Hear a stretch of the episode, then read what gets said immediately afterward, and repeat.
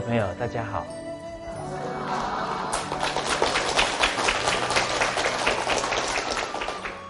好，今天我们接着昨天的课程，我们提到了待婢仆，身贵端，虽贵端，持而宽，事服人，心不然，礼服人。方无言。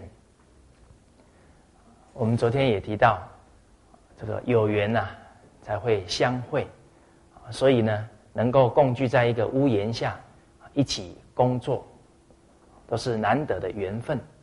所以我们应该啊，对于这一些员工、这些仆人啊，我们都能够给予关心，给予爱护。那对于小孩子，我们也应该教导他。对于这一些员工仆人，也应该恭敬，应该称他们陈叔叔、陈阿姨，让孩子从小的心灵啊，都能对一切长者恭敬。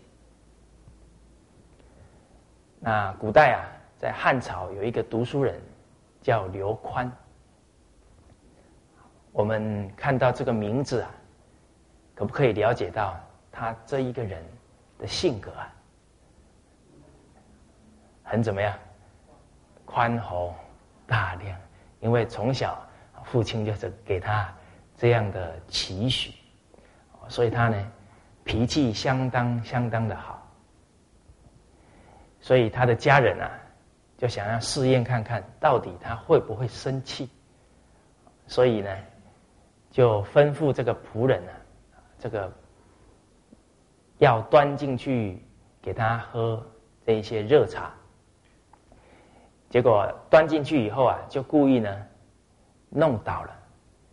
那当时候啊，刚好刘宽呐正穿着朝服要上早朝，结果这个热茶倒在他的身上，刘宽啊第一个反应就说：“你的手啊有没有烫到？”当一个一个人啊有这样的德行，相信他的家庭会怎么样？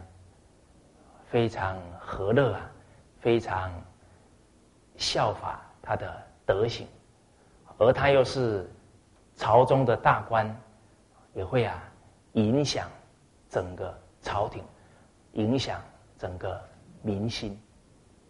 所以虽贵端呐。慈而宽，我们要了解这个贵啊，绝对不是有地位而已，因为这个地位啊，它的背后还有一个更重要的实质，就是本分。当我们越有这个地位，所承担的社会责任就怎么样，就越重，我们更应该要战战兢兢。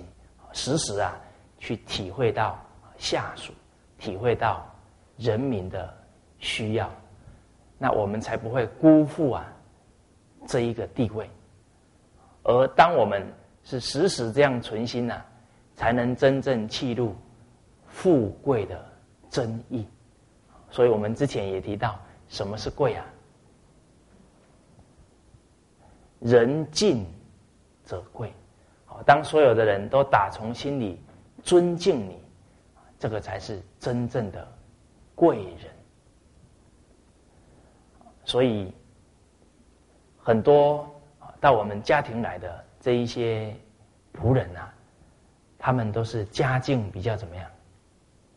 困苦，比较有困难。当他来到我们的家庭当中。我们给予爱护之外啊，还有一点很重要，也要好好的教育他。有些才十三四岁啊，就没有机会念书的很多。我们赶赶快啊，把这些圣贤经典教给他，因为他往后啊，可能还要为人父、为人母啊。当他有这些正确的。思想观念以后，相信啊，他的人生会怎么样？一定会转变。他往后的家庭啊，一定会有很好的发展。所以说实在的，只要我们肯用心呐，一定可以让身旁的人的生命啊，开始发光，开始发热。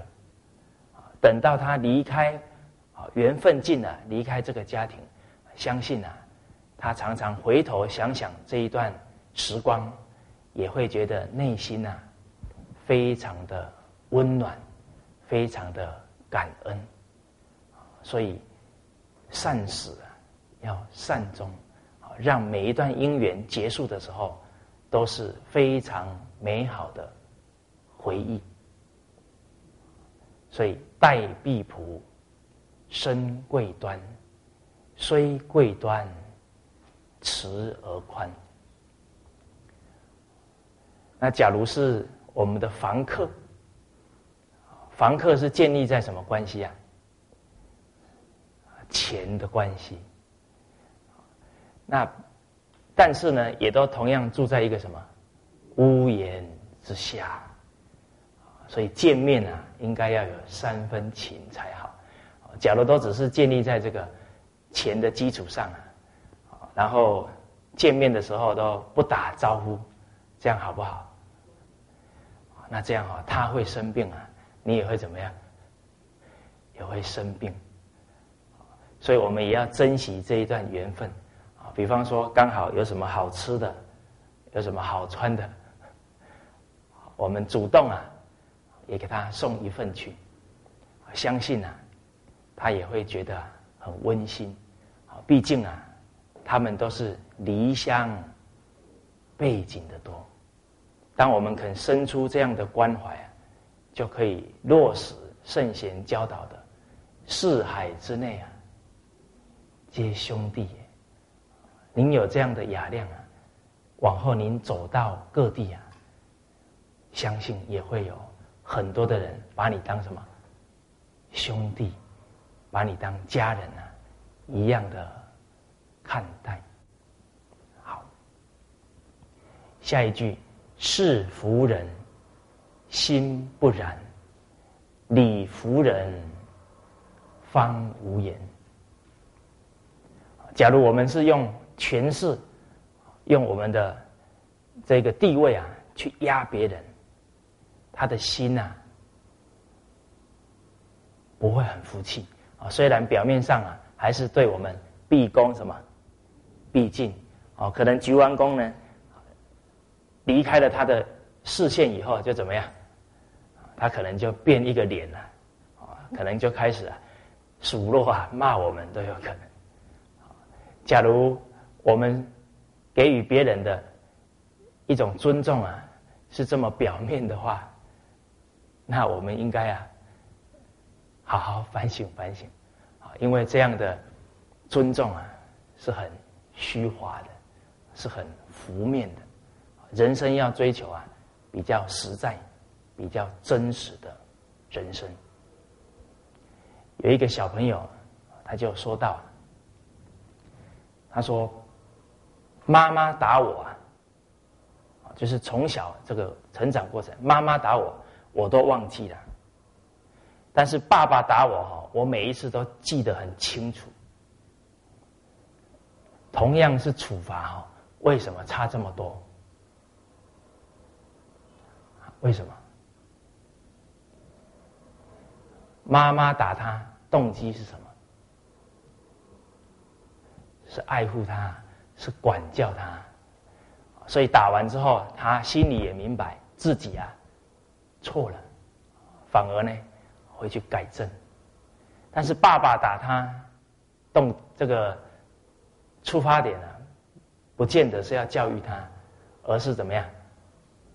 可能脾气一来了，就打他一顿了，所以他的心里怎么样？很不服气，所以都每一次都记得很清楚。所以啊，小孩子也是。很明白啊，我们到底用什么态度啊对待他，他接收的一清二楚，所以要礼服人方无言，家庭如是啊，我们处在工作之中，在我们的企业之中亦如是。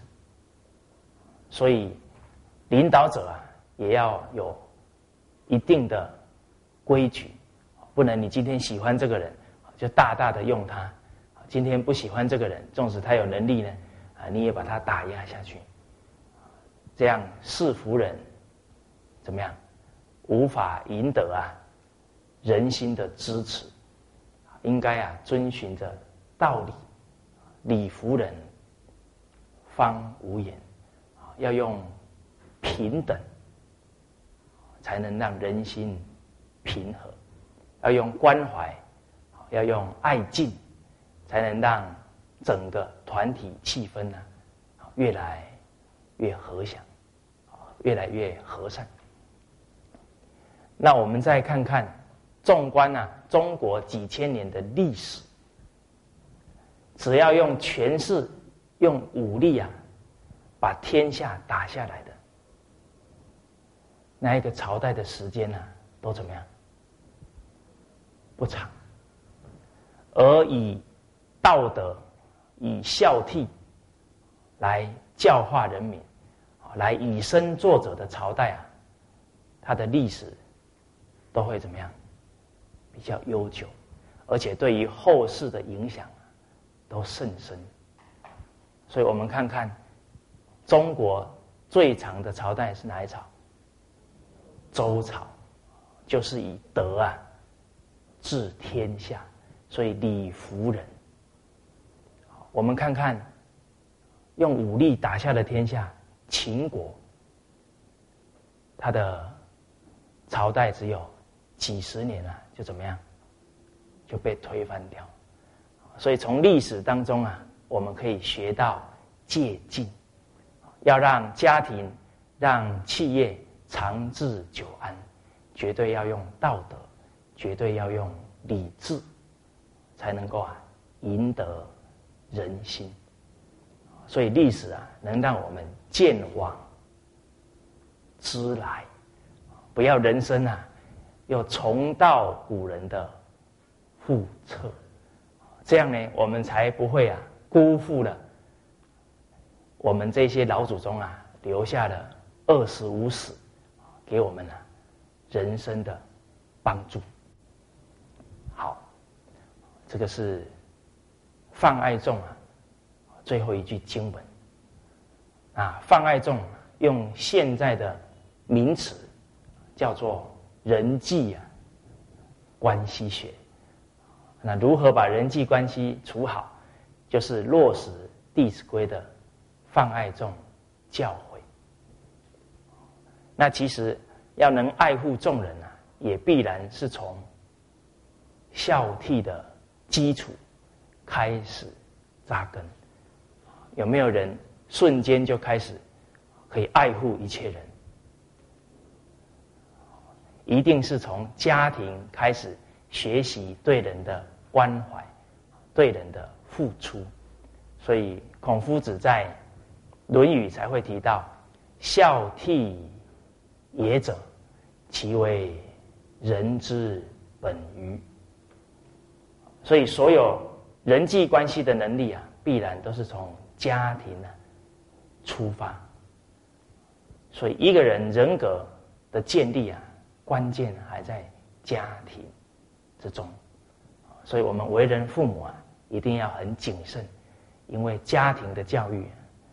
是天天都在潜移呀、默化。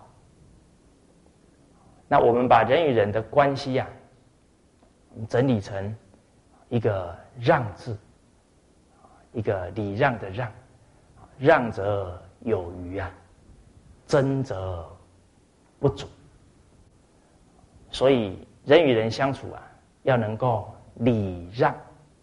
这个礼让啊。是人与人之间呢最优美的距离。当你遇到一位很有礼貌的朋友，你的感受如何？很舒服，很欢喜。所以这个礼呀，人与人之间呢，很优美的距离。很优美的距离。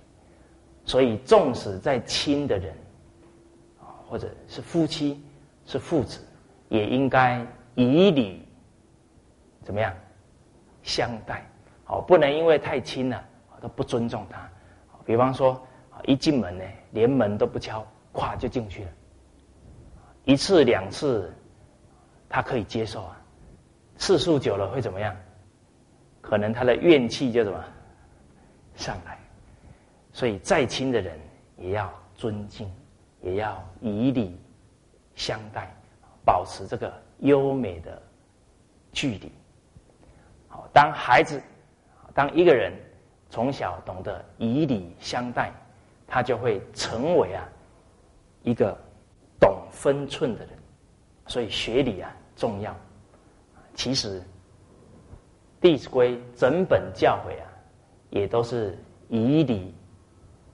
贯穿，对父母恭敬，就是入则孝，也是礼啊。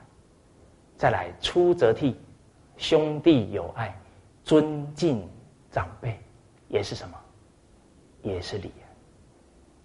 景的部分，对于物品啊，也要爱惜，也要物有定位啊。对于食物，不可以糟蹋。对饮食勿拣择，所以这个是用礼貌的态度啊对待什么食物。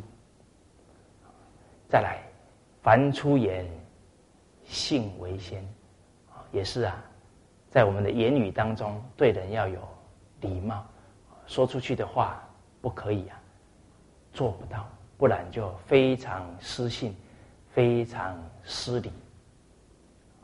所以在《乐经》里面有提到啊，礼者啊，天地之序也。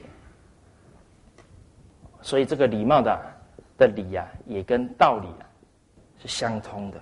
所以俗话说：“有礼走遍天下。”就是人与人当中非常自然的规律，我们不能啊逾越了这个规律，不然就会啊发生摩擦。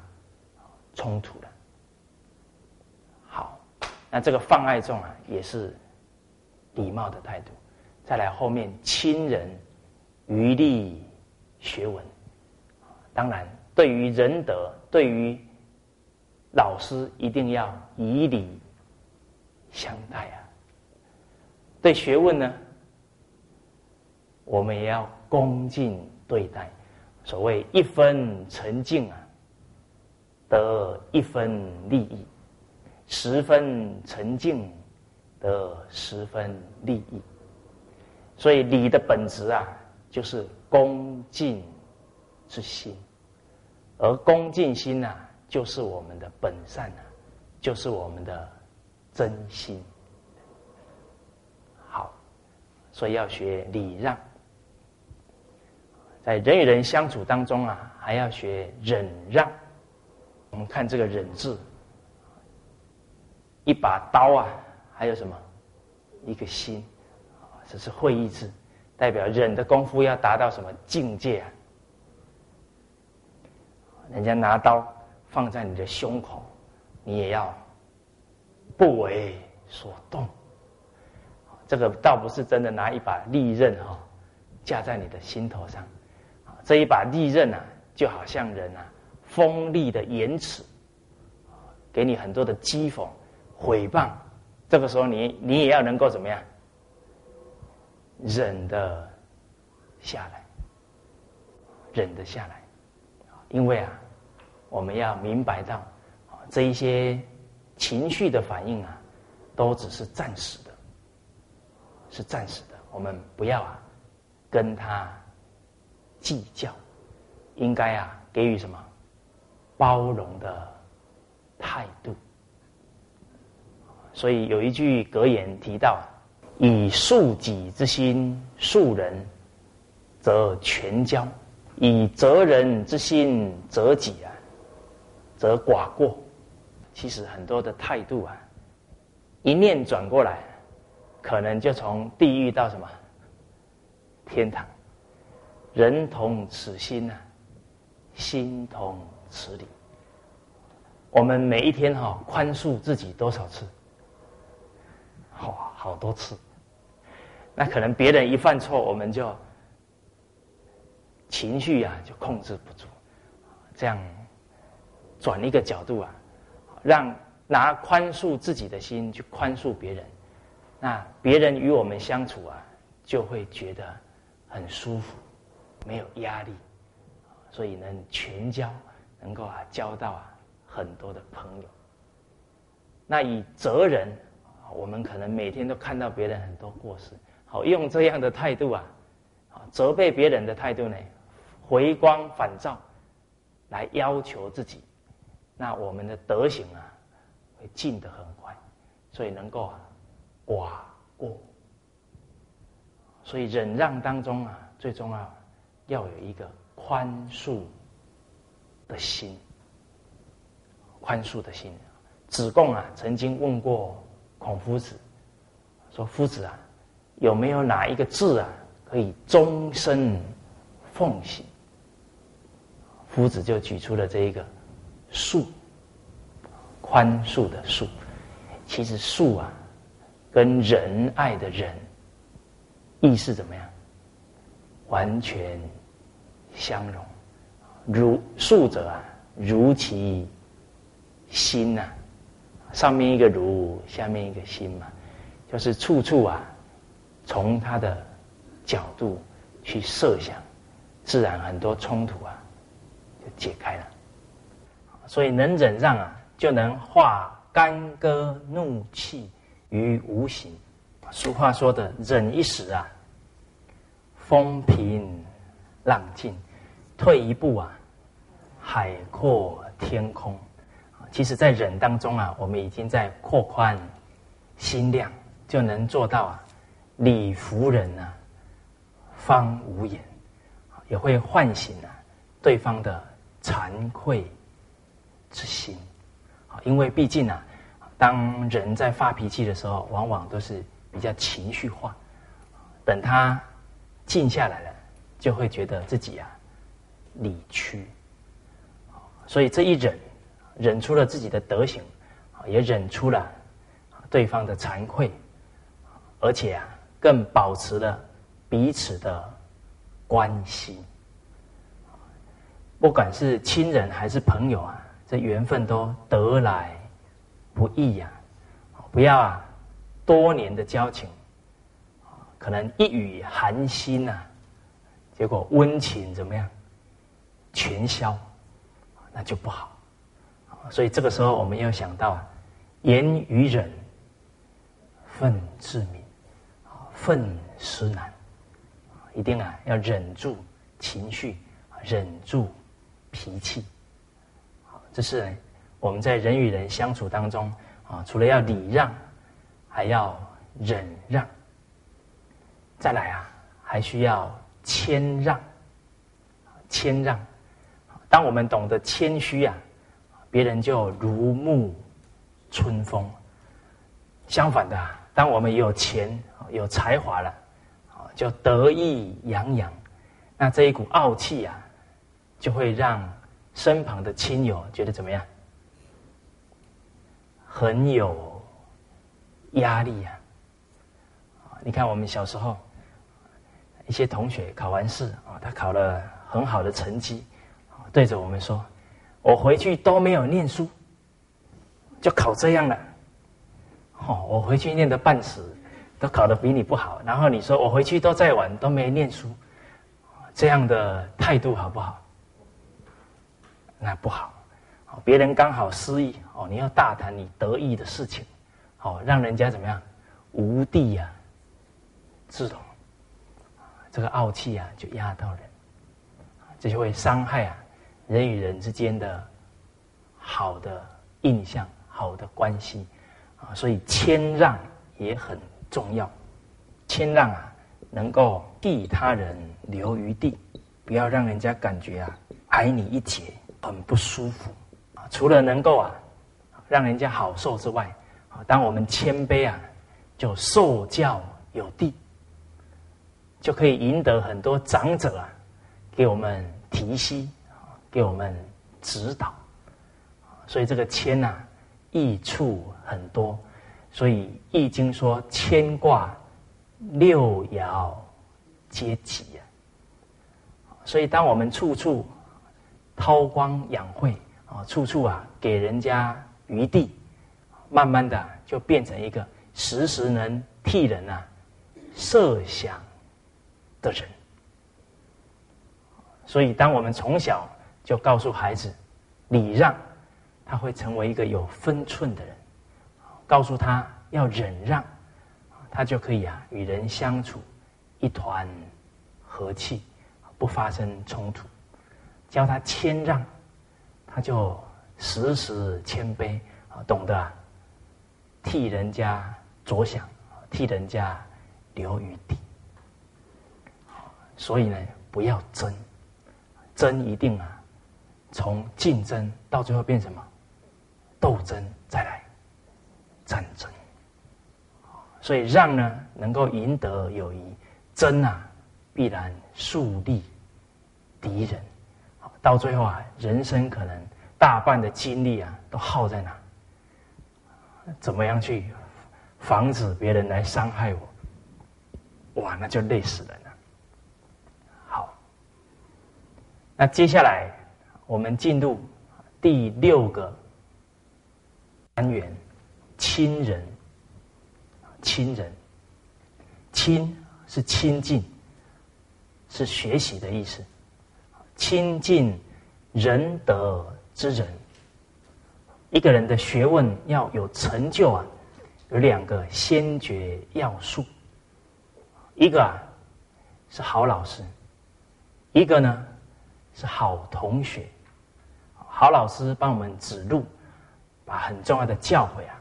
告诉我们，好同学啊，能够彼此提携、互相提醒，能够善相劝、得接见，能够闻欲恐、闻过心，这样的态度啊，一定会赢得质量是见相亲。所以你看，人生的问题是不是《弟子规》都可以解决？所以你以后啊，面对刚好有朋友，他要问你人生的问题，你要不要紧张？别紧张，一本《弟子规》，保证你没有后顾之忧。相不相信？信心要足。那一天呢，就有人问了：那夫妻相处哈不好怎么办？你们现在是要帮助他。来，夫妻相处不好怎么办？你要讲出来那个句子，他又不知道用什么哪一些观念来引导他化解夫妻的冲突。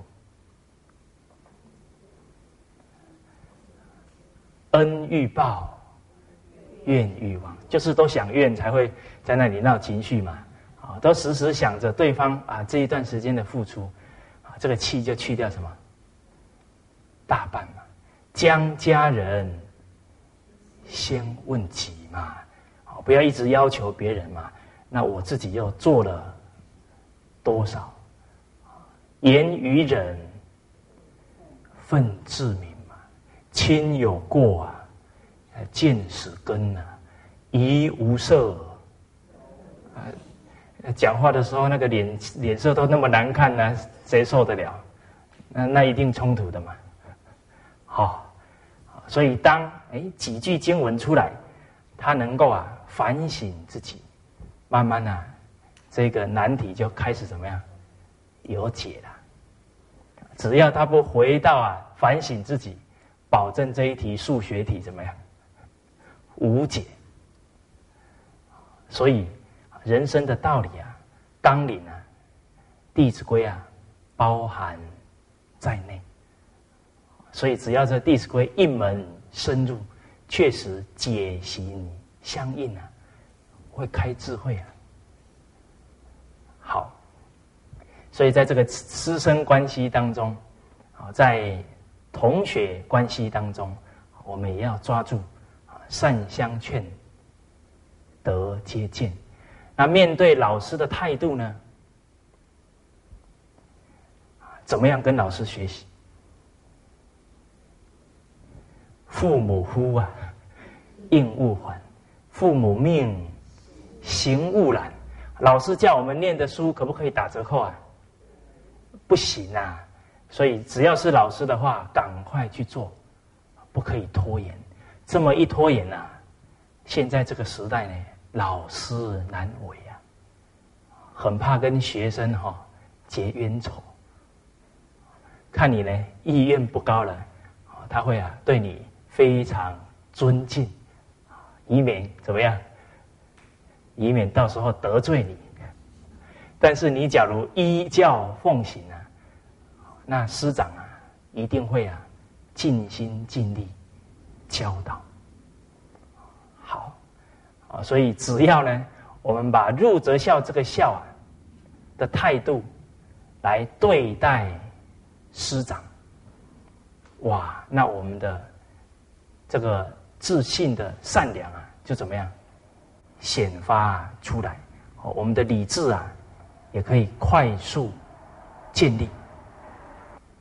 好，当我们对老师啊是至诚的孝心、恭敬心，那我们自信的善良、智慧啊，很快就能啊开显出来。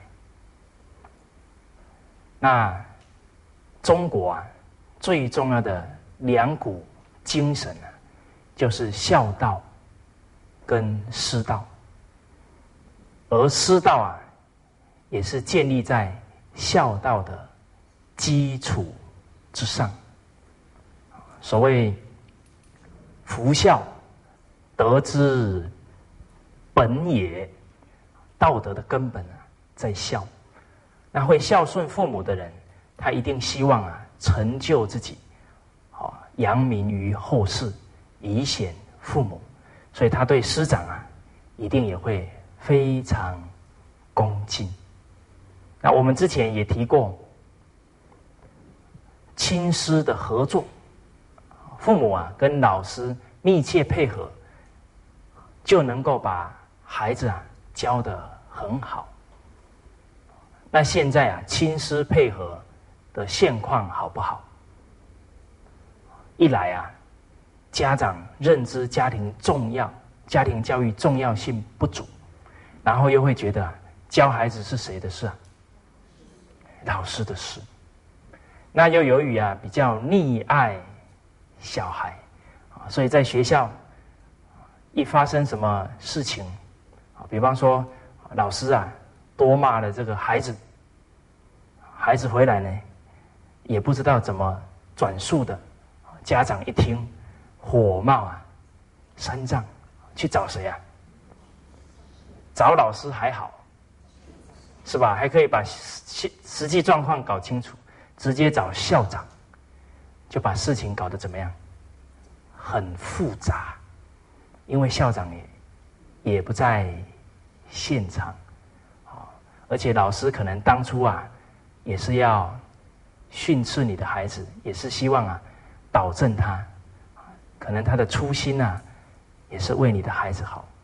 哦，你这个动作一做啊，可能校长还要给他面谈，让他这一个热忱怎么样，都被浇熄了，影响了老师的一种心境啊。更麻烦的是，影响了孩子对于啊。老师的态度啊，而在学业当中啊，是一分沉静得一分利益。好，当小孩啊看到父母动不动啊，就可以去告老师，那他对老师会不会尊敬？那不可能。当老师不敢教啊，那孩子怎么可能会有德？怎么会有孝呢？所以这是一个恶性啊。循环？当然哈，我们为人师的也要啊反省反省，绝对不能啊去求小孩家长啊都要非常尊重我们。现在不能求了，因为师道啊也比较式微了，比较式微了。怎么说呢？就像啊，我考上师范院校去教书，遇到很多朋友，第一句话问我什么？你一个月赚多少钱？有没有师道？怎么都没有一个人遇到我说啊，你考上老师的。韩愈说：“师者，所以传道授业解惑也。”哦，那我听了一定法喜是吧？充满他有没有告诉我要解别人的惑，要先解自己的惑？所以为人师要继续学习，学为人师要开智慧才行。哇，那我对于教书生涯一定怎么样？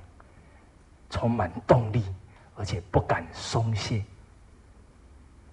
所以师道啊，也要靠我们老师啊，真正把它赢回来，不能去求了。所以在海口，很多老师啊，他都尽心尽力啊。去教导《弟子规》，落实《弟子规》。有一个母亲呢，在这个跟家长的联系簿当中啊，用了非常感谢、非常感谢、非常感谢，用了三句非常感谢的话，感谢老师。那有一位家长，因为他是住在内地。所以呢，过年前夕啊，正准备啊搭飞机回他的故乡，在这个机场海口的机场，打了一通电话给他孩子的老师，啊，他说：“刘老师，我们现在啊全家要回内地过年，特地啊向您辞行。”代表这个家长对老师怎么样？非常啊，尊敬。请问这个非常尊敬是结果啊？原因在哪？在老师真心的付出啊，家长怎么样？可以感受得到。所以师道的尊严必须靠家长教孩子，也必须靠啊老师啊。自己啊，演好的榜样，让人家尊敬。而古代啊，确实为人师者啊，都是安贫啊、乐道，很受到啊社会大众的尊敬。而家长啊，也确确实实啊，能抓住机会啊，教孩子对老师恭敬。所以古代都有。拜师啊之礼，父亲带着小孩，可能小孩才五六岁、七八岁，好到老师上课的教室，父亲在前面，孩子啊在后面，先对孔老夫子像行三跪九叩首的大礼，因为啊。所有圣贤的教诲啊，五经通通是折中于孔老夫子，把它整理的非常的完善，所以我们中国人尊尊啊孔老夫子为至圣先师，所以先跟孔老夫子行三跪九叩首的礼，拜完之后啊，老师上座。老师上座，然后父亲依然呢带着孩子给老师行三跪九叩首的礼。小孩子五六岁最尊敬的人是谁？父母啊，尤其父亲父慈啊，啊父严母慈啊，对父亲都是非常敬畏啊。结果父亲对老师却这么样的。恭敬啊，在他小小的心灵当中，对老师一定是不敢呐怠慢，不敢造次，非常恭敬。所以虽然只是一个礼仪啊，三跪九叩啊，却已经把孩子学业的根基怎么样扎下去了，恭敬了。现在这个礼还有没有？没有了。我当初啊，第一年当老师，刚好带一个班，带六年级，有一个奶奶啊，应该六七十岁，她的孙子啊，没有带作业本，老人家帮孙子拿来，连爬几楼啊？四层楼，爬的都有一点喘。当然哈。这老奶奶这么做对不对啊？不对呀！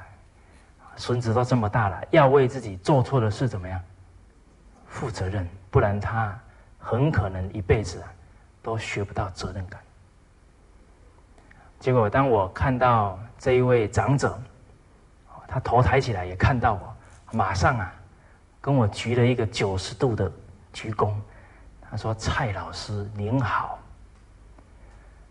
那一个躬鞠下去啊，我的心境都不一样了。这个“老师”两个字啊，好不好扛啊？诸位知道我为什么有点驼背了吗？那个老长者这么一啊，老师好哦，责任啊重大。我们没有用心教人家的孩子，怎么对得起这么真诚的鞠躬？所以我突然体会到啊，古代在行拜师礼的时候，当孩子的父亲给老师行三跪九叩礼，请问这个老师的心里啊，是什么样的感受啊？什么样的感受？责任啊！人家这样对待我，假如没把人家的孩子教好啊！怎么对得起呀？所以就好像啊，心上怎么样，扛了块石头啊。等这些孩子真的有成就了，老师才怎么样，心里才有点啊安慰啊。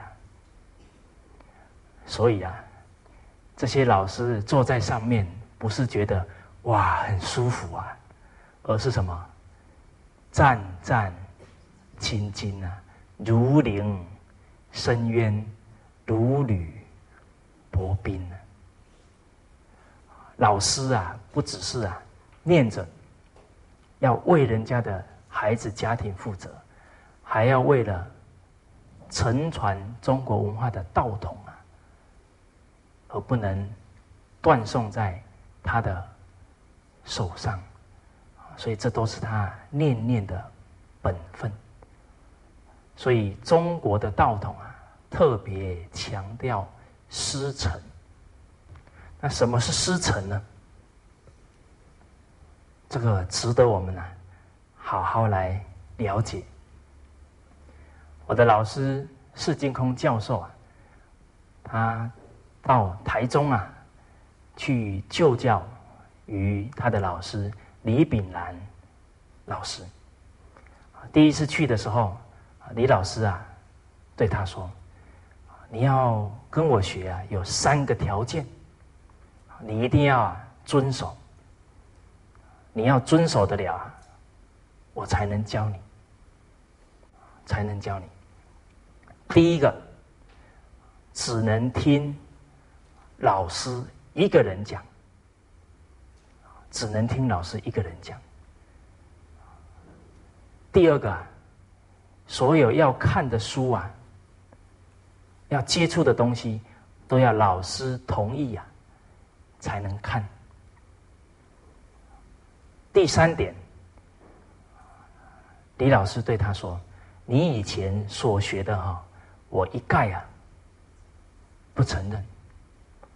因为呢，我的师长啊，那个时候已经在帮人家讲课讲学了。”啊！结果他的老师说：“你以前所学一概什么不承认？好，对内心怎么样？哇！我们来细细啊，看看这三条规定。我们不要只看到啊这规定的严格，要看到规定所带来往后的影响，往后的利益，那我们就能够啊安下心来遵守。为什么第一个只能听老师一个人讲？因为啊，当我们还没有契入真实学问呢，很可能会在枝末当中打转。你接触的东西越多啊，到最后会摸不着头绪的。一个老师一条路，两个老师啊两条路，听三个老师啊三岔路，听四个老师呢。十字街头，诸位朋友，您细细去看，去观察，我们身旁周围啊，有非常多很喜欢看书的人，但是他看了三年五年，你有没有发觉他的思考啊，很可能越来越混乱？好，比方说那一个外国的哪一个作作家这样写，啊，突然又说，可是哦。啊！我又看了哪一本书？他的思想观念啊，没有掌握啊道德的什么纲领啊。所以教之道贵以专，教跟学啊是一件事啊。所以学之道也要怎么样？贵以专才行。所以啊，假如是四个老师啊，老师啊，就变成十字街头了。而且啊，当你学乱了，比方说你学三年、学五年学乱了，再从头来学，容不容易？可不啊，容易了。可能呐，还要再花好多年呐，把错误的思想怎么样清除。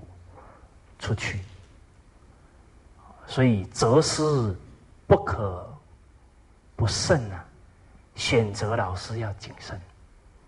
所以从我们这几天的课程当中，诸位朋友有没有感受到慎与死的重要性啊？所以你有智慧，才能帮你的孩子胜于死啊！你有智慧，才能够让自己的决定啊，不会再开始产生偏颇。所以老师开出来的第一个条件，好，为什么是除了他一个人的，其余的不能听？那是在保护啊学生的自见。第二个，所接触的书啊。一定要老师同意呀，不然不可以看。那是对学生的爱护啊，让他的心呐专注，不杂乱。因为专注啊，才有定，定啊，才能开智慧。所以第二个条件呢，所有的书呢，要老师同意才能看。这个都是。保护学生。第三点，以前所学啊，一概不承认。这个用意在哪？用意在哪？所谓半平处会怎么样？响叮当啊！半吊子啊，是最难学习，所以老师要他全部啊放下。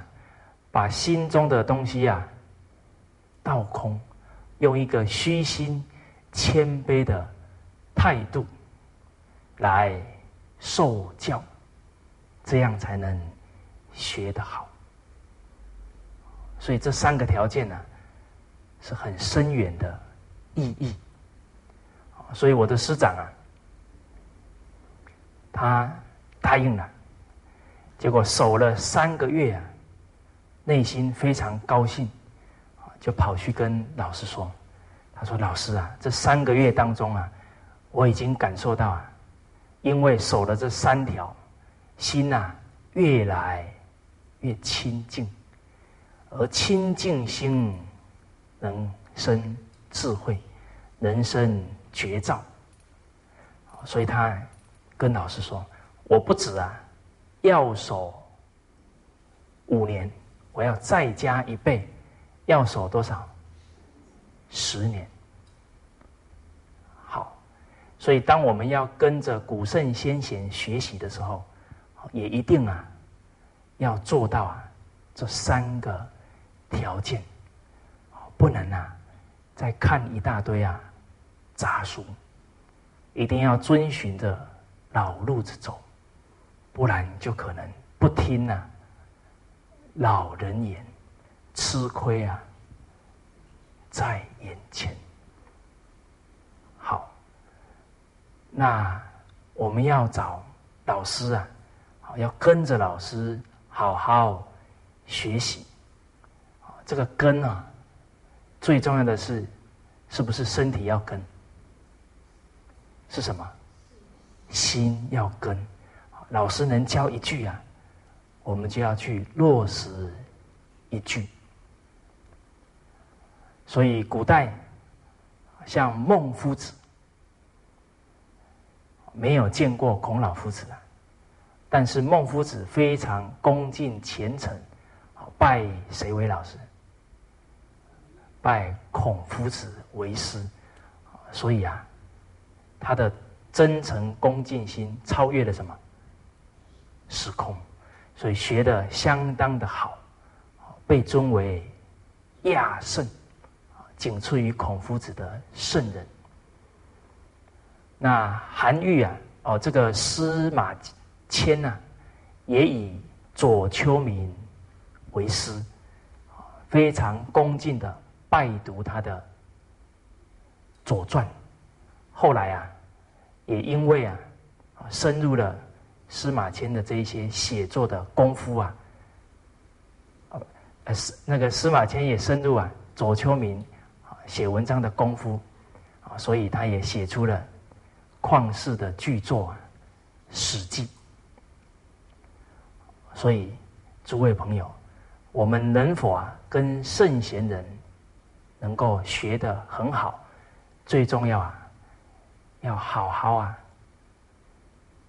提升自己这一个好学、恭敬的心境，来对待经典，对待善友，对待善知识。